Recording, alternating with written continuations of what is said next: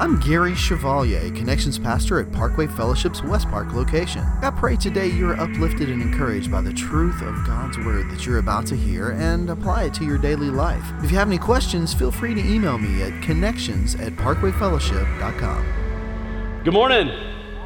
So glad that you're here today as we continue to talk about the things that Jesus wants to undo. You know, that if, if Jesus were to come back, what are the things that he would want to undo in our culture, and what are the things that he would want to undo in our own hearts? And one of the big things that I know that Jesus would want to undo is essentially it's a lack of urgency. And, you know, when I say lack of urgency, I'm talking about a lack of urgency in telling other people about Jesus. And look, and I know, I know, I know, like telling other people about Jesus can be super intimidating, okay?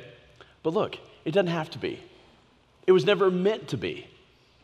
And my hope is that after today, that it won't be, okay? Now, if you're here today, well, actually, you are here today, so... For those of you that are here today and you're, and you're not a Christ follower yet, and you maybe you came because you're invited by some friends, hey, you were invited because your friends care about you, because they want you to hear the message of Jesus. And I'm going to tell you the message of Jesus, super clear this morning, maybe even clearer than you've ever heard it before. But I, I, I get that the majority of today is probably geared to people who are already Christ followers, but I'm telling you, God has some things for you today, and so I'm so glad you're here. In fact, you're going to hear the most important news that you're ever going to need to hear, because I'm going to share the message of Jesus with you today. Um, in fact, I, I remember the very first time in my entire life that I shared Jesus with anyone, okay? It was uh, right after I became a Christ follower when I was eleven years old. And so I'm eleven years old, and I didn't, honestly, I didn't know that much about Jesus, but I knew that he died on a cross to save me from my sins so that I could go to heaven when I died. And I, honestly, I was so happy about that that I just wanted to tell people about it. But I didn't know where to start. So I remember uh, literally just two days after I became a Christ follower, I went into my parents' bedroom uh, because that's where the phone was in our house, and I thought, I'm gonna call people and tell them about Jesus, okay? But I didn't know who to call. So you know what I did? I got this thing called a phone book, okay? Now, if you're less than forty years old, you might not have ever seen one of these before, okay? But this is what they used to call a phone book, and you can't believe how hard it was to find one of these suckers. But in the phone book, it lists, a phone book lists the names and phone numbers of every person in your community. And so you, if you want to find somebody, you just look up their last name, and then it's got their phone number listed right next to it. And so you just call them. And in case... You know, you want to make sure you're calling the right, you know, Matt Jones. It has their addresses right there too, right? I mean, is that like the craziest thing to think about in our day and time? Okay, so anyway, so I, I so I get out the phone book. I don't know where to start, so I decide I'm going to just start with A. So literally, I pulled the, I got the name of the first person in the phone book, and I dialed them up. And in my most mature eleven-year-old voice I could muster, I said, "Hi, my name is Mike McGowan. I became a Christian at my church this week. Are you a Christian too?" Like literally, that's what I said. I mean, I really hadn't thought through how this was, I was just gonna go with it. And so I was like, and so the lady that answered the phone, she was very nice, and you know, she was a, she was a lady, and so she said, um, in our conversation, she said, um, "Thank you so much. I actually am a Christian. Congratulations on your decision to become one as well." And I said, "Well, thanks. I got to go call the next person. Bye." So then I dialed the next person, the next, the number two person in the phone book. They didn't answer the phone, and they didn't have an answering machine, okay? Now, if you're under forty years old, an answering machine is this little device you used to actually hook up to your phone that was actually plugged into your wall, and um, and you could leave a voice message on it. Now, if you've never seen one, they have them on display in the Smithsonian right next to a payphone, okay? That's also there. And so they, so I wasn't able to leave a message. So they, and then somewhere in the middle of dialing the third person, I don't know, God just spoke to my little eleven-year-old heart, and I just realized, like, there's got to be a better way, right? There just, there just has to be a better way. But here's the deal. My point is, is that, like, I had this sense of urgency that I just needed to tell people about Jesus, because what if they died and didn't know? Because, you know, what if they died and they didn't know? Because here's the deal. What I dis- what I discovered is, is that not everybody has that same, you know, sense of urgency. And in fact, people have a lack of urgency to tell. And one of the things that Jesus wants to undo is a lack of urgency. Because look, here's the thing. If someone lives their entire lifetime and they don't accept the love of Christ and his forgiveness. Okay, look, it's not like they just miss out on a free vacation to Disney and then just have to spend that time at home. No, no, no. They miss out on going to heaven. And they spend eternity in a place the Bible calls hell with no chance of escape. And so one of the things that Jesus wants to undo in us is this lack of urgency. And by the way, we are not the first ones to have a lack of urgency. In fact, one of the very first groups to have a lack of urgency was the twelve disciples. And Jesus undid that lack of urgency in their own hearts. And one day, um, in John chapter four, Jesus and the twelve disciples, they actually have a, a super famous encounter with a Samaritan woman at a well. And even though Jesus had never met this lady before, when he meets her, he tells her, without being prompted, he said, you, ha- you have been married five times, and the guy you're living with right now is not your husband. And that lady just stares at him, just, you know, her mouth is open, and it, honestly, one of the funniest lines of the New Testament, she just, she says, "Sir, I can see that you're a prophet." I mean, you got to go read it. Like, it's, it's just a fantastic story. And so Jesus begins to tell her about himself, and she becomes a believer in Christ. But here's the thing. Like, the disciples, they were with Jesus, but they didn't want to be there. In fact, they just wanted to leave. And they had no sense of urgency to tell her about that Jesus was the Savior of the world, and they certainly didn't want to tell anybody else that he was the Savior of the world. And here's why they had a lack of urgency. Um, And, and honestly, they were a little bit indignant about Jesus talking to this woman. And the reason is really two, two things. First is because she was a woman, okay? And now in that culture, women had no rights and they had no status. So in the disciples' eyes, for someone as important as Jesus to go up and uh, talk to a woman, like, that was beneath him.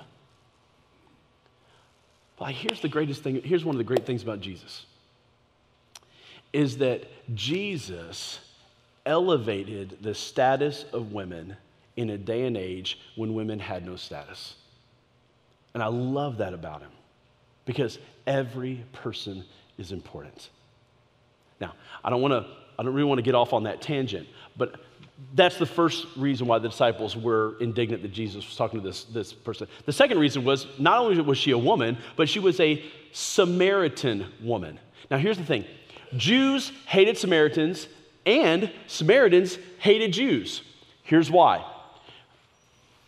Centuries earlier, the Samaritans were actually had actually were actually Jews prior, but they intermarried with foreigners in their region who worshipped idols. And so, in the eyes of the other Jews, they had contaminated their bloodline, and more importantly, they had mixed the worship of God with worship of idols. So the Jews looked on the Samaritans as half-breeds, and the Samaritans resented the Jews for their high and mighty attitude.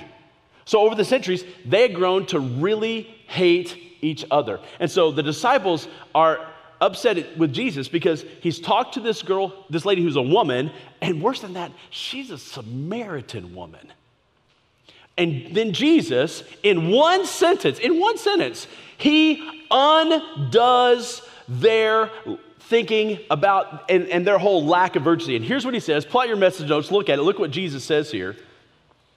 In John chapter four, verse thirty-five, Jesus says this. He says, talking to the disciples, he says, "Do you not say, four months more and then the harvest?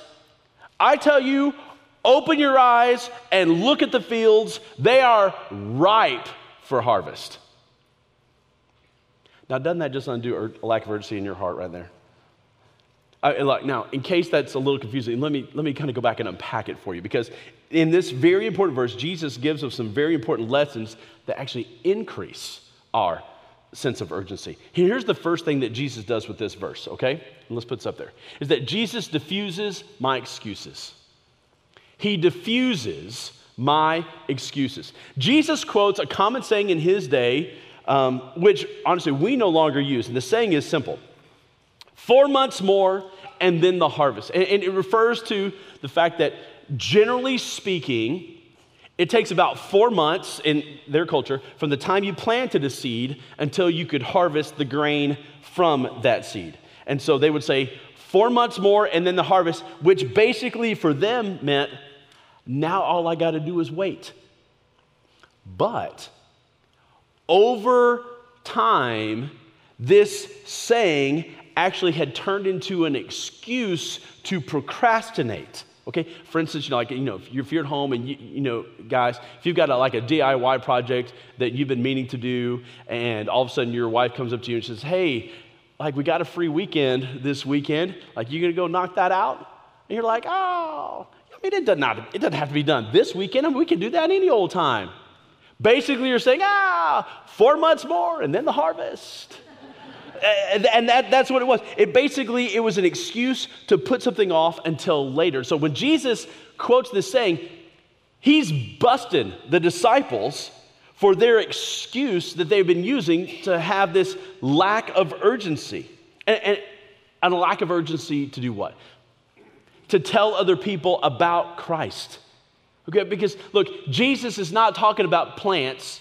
He's talking about people. And so just as crops are ripe to be harvested, people are ripe to hear about Jesus.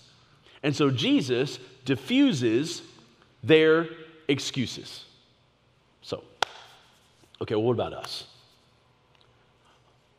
What are the excuses that we use that basically put off telling other people about Jesus until later? Well, there's three excuses that I hear the most often, and I'll confess, like, I've used some of these excuses myself. Here's the first one. The first one is, well, you know what? I don't know what to say. That, that's an excuse that a lot of people use. Another excuse is simply is this. It's like, well, what if they ask a question I don't know the answer to? Because we're like, I mean, if they ask that, then I, I don't know how to respond, so, uh, so I'm just not going to tell them because I've got to learn more. The third excuse, and I hear this one a lot, especially nowadays, is that I don't want to come across as pushy and offend someone. And that's the third excuse that we use. So here's what I want us to do for the next few minutes. I want us to go through each of these three excuses that we commonly use and let Jesus diffuse our excuses, okay? So the first excuse that we tend to use is the excuse of, you're like, well, I don't know what to say. So you know what? I'm going to tell you what to say. That way, you'll know. Now, the first thing you got to do when you're talking to people is you, you have to get into a conversation with them about Jesus, okay? That, you got to get into that conversation. Now, how do you do that? For me, the most non-threatening way to do that is to get into a conversation about church. And I'll just, you know, in our conversation, I'll, I'll at some point in time when it's appropriate, I'll just say, hey, you know, do you, do you guys regularly attend church anywhere? And then, you know, they say yes or no. And then I'll tell them where I attend church. I'll tell them, well, you know, I attend church at the park. Now, look, I almost never tell them, and oh, by the way, I'm the pastor. Like, total buzzkill. Like, it just doesn't work. So, um, Anyway, if they ask me what I do, I usually say, well, you know, I'm in sales. So, um, just kind of true. So, um, So, uh, but, but, but I'll say something like, yeah, you know, I go to the park and I love it, which, by the way, I totally do. And so um, we'll get into this conversation about church, and, and I, I try to tell them, you know, God, God's used church to totally change my life. And now I'll try to give them something specific, like how he's, you know, changed, you know, my approach to marriage, or he's changed my approach to parenting, or he's, you know, changed my level of self-confidence, or, you know, how he's helped me overcome a bad habit. And then at some point I will say, but, and for me, let me tell you how it all started. And that lets me talk, get into a conversation about how Jesus first came into my life. So I say, let me tell you how it all started. And then I can either, you know, you, on a napkin or on a piece of paper, on a paper towel, or even on my phone. I recently did this on my phone. And so um, what I want to do is I want to draw something on my phone, and our tech people tell me that they're going to be able to put it up here on the T V. And I want you, whatever you see on the T V, I want you to draw in that big space on your, your, your paper right there, okay? So I'm going to do this on my phone, and you do it on your paper. So let's, let's put this up here. Oh, cool. Okay, here we go. So basically, um, draw this. So I live here on earth, you know, where you and I live. This is me, okay? And God lives up here in heaven. And I'm not even going to attempt to draw what God looks like, so I'm just going to, you know, like write his name, okay? But here's the thing. You and I are separated from God by sin. So our sin is what separates us from God. You, like, be writing this down, okay? This is good stuff, okay? Um, But here's the deal. I can't get to heaven on my own because I'm not perfect. You're not. I'm not. None of us are. And, and, and so we would think that if my good deeds would cancel out my sin, but God says in the Bible it doesn't work that way. Sins aren't canceled out. Sins have to be forgiven. So I need somebody else to forgive me my sin, because nobody else can forgive me my sin because they've got their own sins to deal with. Well, you know what? That's where Jesus comes in. Because when Jesus, he died on a cross, let me get this up here. When Jesus died on a cross, his death pays for my sin, for your sin, for the sins of everybody on this earth. And if I accept him into my life and his forgiveness, then what that does is that that forms a bridge where I can get to heaven when I die, so I can spend eternity there. Now, if you're sitting here, you're one of those engineer types, you're like, oh, that's just too simple. It can't be that simple. Where's the Bible stuff that undergirds all of this? Okay, hang on. Here it goes. The Bible says in Romans chapter three, verse twenty-three. So I'm going to put this up here. Write this right next to the under the person, okay? In Romans three twenty-three, the Bible says that all of us have sinned and fall short of God's glory. Then in Romans six twenty-three, it says that the wages of sin is death, and that's talking about an eternal death. But the good news is, is that God tells us that um, he sent Jesus Christ to this earth to die for us while we were still, that's a five, uh, while we were still sinners. And then in Romans chapter ten, verse nine, it says that if we will confess with our mouth Jesus is Lord and believe in our hearts that God raised him from the dead, we'll be saved. That essentially what God says is that if I'm willing to confess with my mouth that Jesus is my Lord and believe in my heart that his death and resurrection paid for my sins, and I'm, I'll, I follow him, then I'll go to heaven when I die. That's essentially, and you could draw this on a napkin, on a paper towel, on a piece of paper. You could draw it on your phone. But I want you to have it so you'll know what to say. And so usually when I draw this, I'll follow it up by asking two questions. And I want you to write these two questions somewhere like underneath this drawing on your paper, okay? The first question I'll ask is, um, does this make sense to you? Because I want it to be clear, and it gives them a chance to like ask some clarifying questions, because the point is I want them to understand. I want it to make sense, okay? The second question I'll ask is, is this something you would like to do? Now, before I give them a chance to answer that, I usually will, will follow up with what we're going to do, because I'll say, because if it is something you want to do, then we can pray a prayer right now, and I'll just repeat it, and, you'll, and I'll say it, and you just repeat it phrase after phrase, and you can become a Christ follower right now. So, is this something you would like to do? And here's the thing. Most of the time, people say yes. Not always, but most of the time they say yes. And, and here's the thing. The more you do this, like, the better you get at it. But here's the thing. Now you know what to say. And you can have it right there on your phone, okay? But what about the other excuses that we use? What about the question of, like, well, I mean, what if they ask me a question that I don't know the answer to, okay? Here's my piece of advice to you, okay? Don't make something up. That's how cults get started, okay? If you don't know the answer to a question, like, that's okay. Just tell them, like, hey, you know what? I don't know, but I know somebody who will. Let me go find out, and I'll get back with you. And then come ask me or one of the other pastors or your small group leader. But what that does, it lets you get back into a conversation with that person at a later date, right? So don't just make stuff up, okay? Now, the third excuse is, like, oh, well, you know what? I don't want to be pushy and offend someone. Like, look, I totally understand that. I really do. Because here's the deal. Jesus was never pushy. He doesn't want you to be pushy. But here's the thing. Jesus always directed his conversations to go somewhere. Always. And that's what you have to do. You have to direct your conversations to go somewhere. And I would encourage you to direct those conversations to go somewhere about church. And if it's going well, then you can direct that conversation about Jesus. Or you know what? And, and that, that allows you to invite them to church or talk to them about Jesus or both.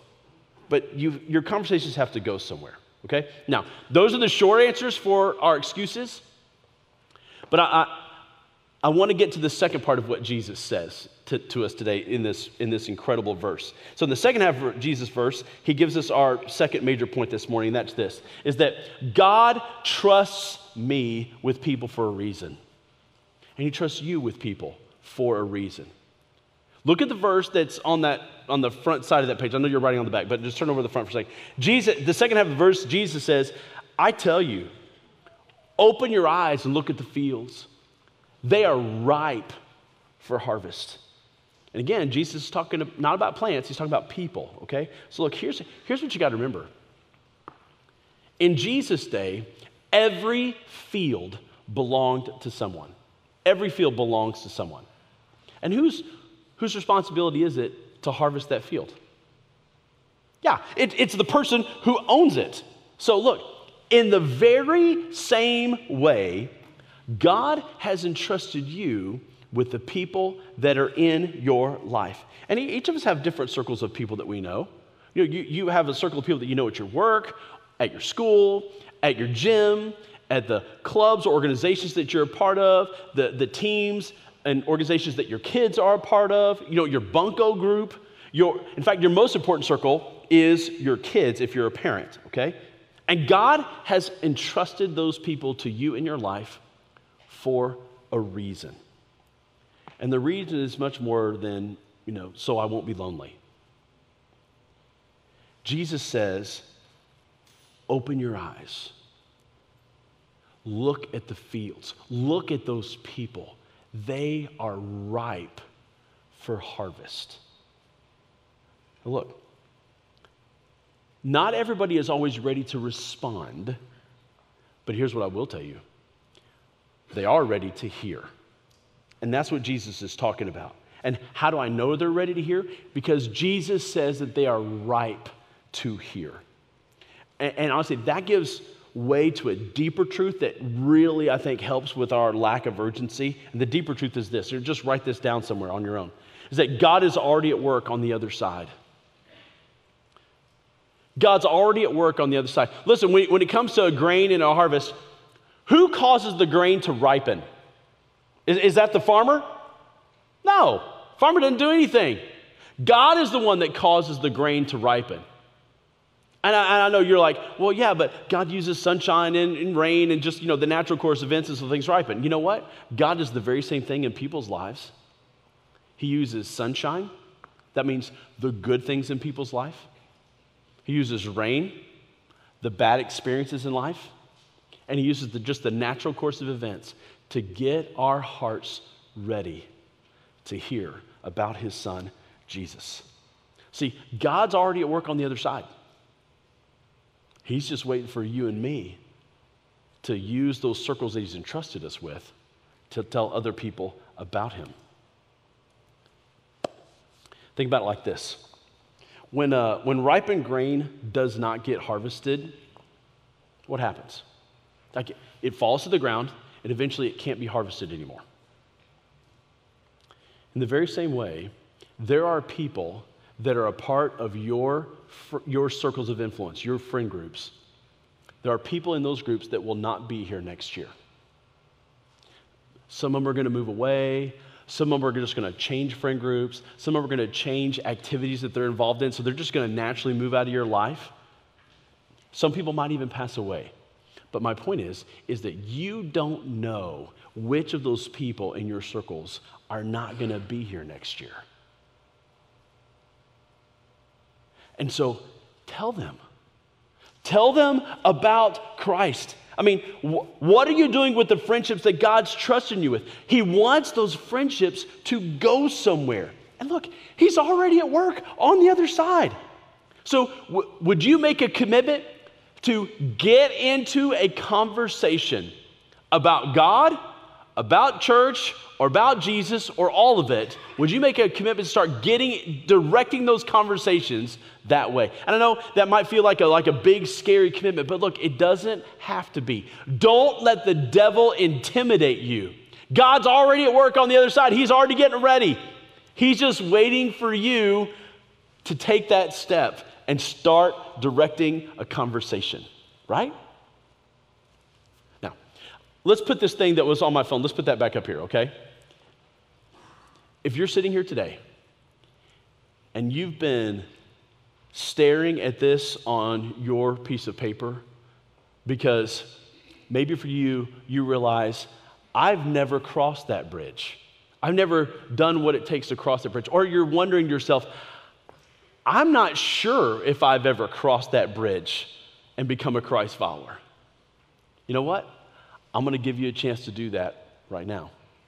There's a prayer that you can pray. It's at the bottom of your message notes. If you've never prayed that prayer before, or you know, a, a prayer like it, asking Jesus Christ to come into your life to forgive you and then put him in charge of your life, I want you to do that right now.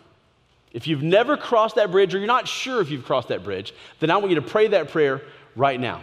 And for those of you that have prayed that prayer before, while those people are praying, if you've already prayed that prayer and you know for sure you're a Christ follower, then I want you to look at what happened that day after Jesus undid a lack of urgency in the disciples' hearts. Look at the very next verses.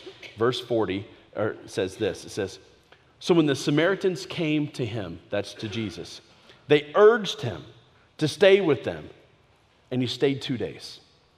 And because of his words, many more became believers. They said to the woman, we no longer believe just because of what you said. Now we've heard for ourselves, and we know that this man really is the Savior of the world. And after two, late, two days, he left for Galilee. Awesome. Look, here's the thing. You can go through the phone book if you want to. You can make random calls to people if you want to. But look, God has already entrusted certain people in your life, and he's entrusted them to you for a reason. So don't let the devil intimidate you and use those excuses any longer. Direct those conversations to go somewhere, and in so doing, let Jesus undo that lack of urgency in your heart. It'll be the most exciting thing you've ever allowed him to do in you. Bow your head, close your eyes, let me pray for you. Lord Jesus, thank you. Thank you for allowing someone to share with each one of us at some point in our past. And for those that accepted you today for the first time, thank you that they came today, so they could hear your message about your son for the very first time. And so, Jesus, I ask that you would undo that lack of urgency in our hearts, and that you would help us realize that you have put those people in our lives for reasons, and that we would take advantage of that. We wouldn't be intimidated, and we wouldn't use excuses, but we would seize the moment, knowing you're already at work on the other side, getting them ready, just like you got us ready for those of us that have accepted you. And so help us to do that and be clear about it. Get us ready, Father, and use us to spread the love and forgiveness of Christ to other people. Jesus, I pray for this in your name. Amen. Thank you so much for joining our weekly podcast from the Sunday Morning Experience. If you have questions, please reach out at connections at parkway fellowship dot com. Have a great week.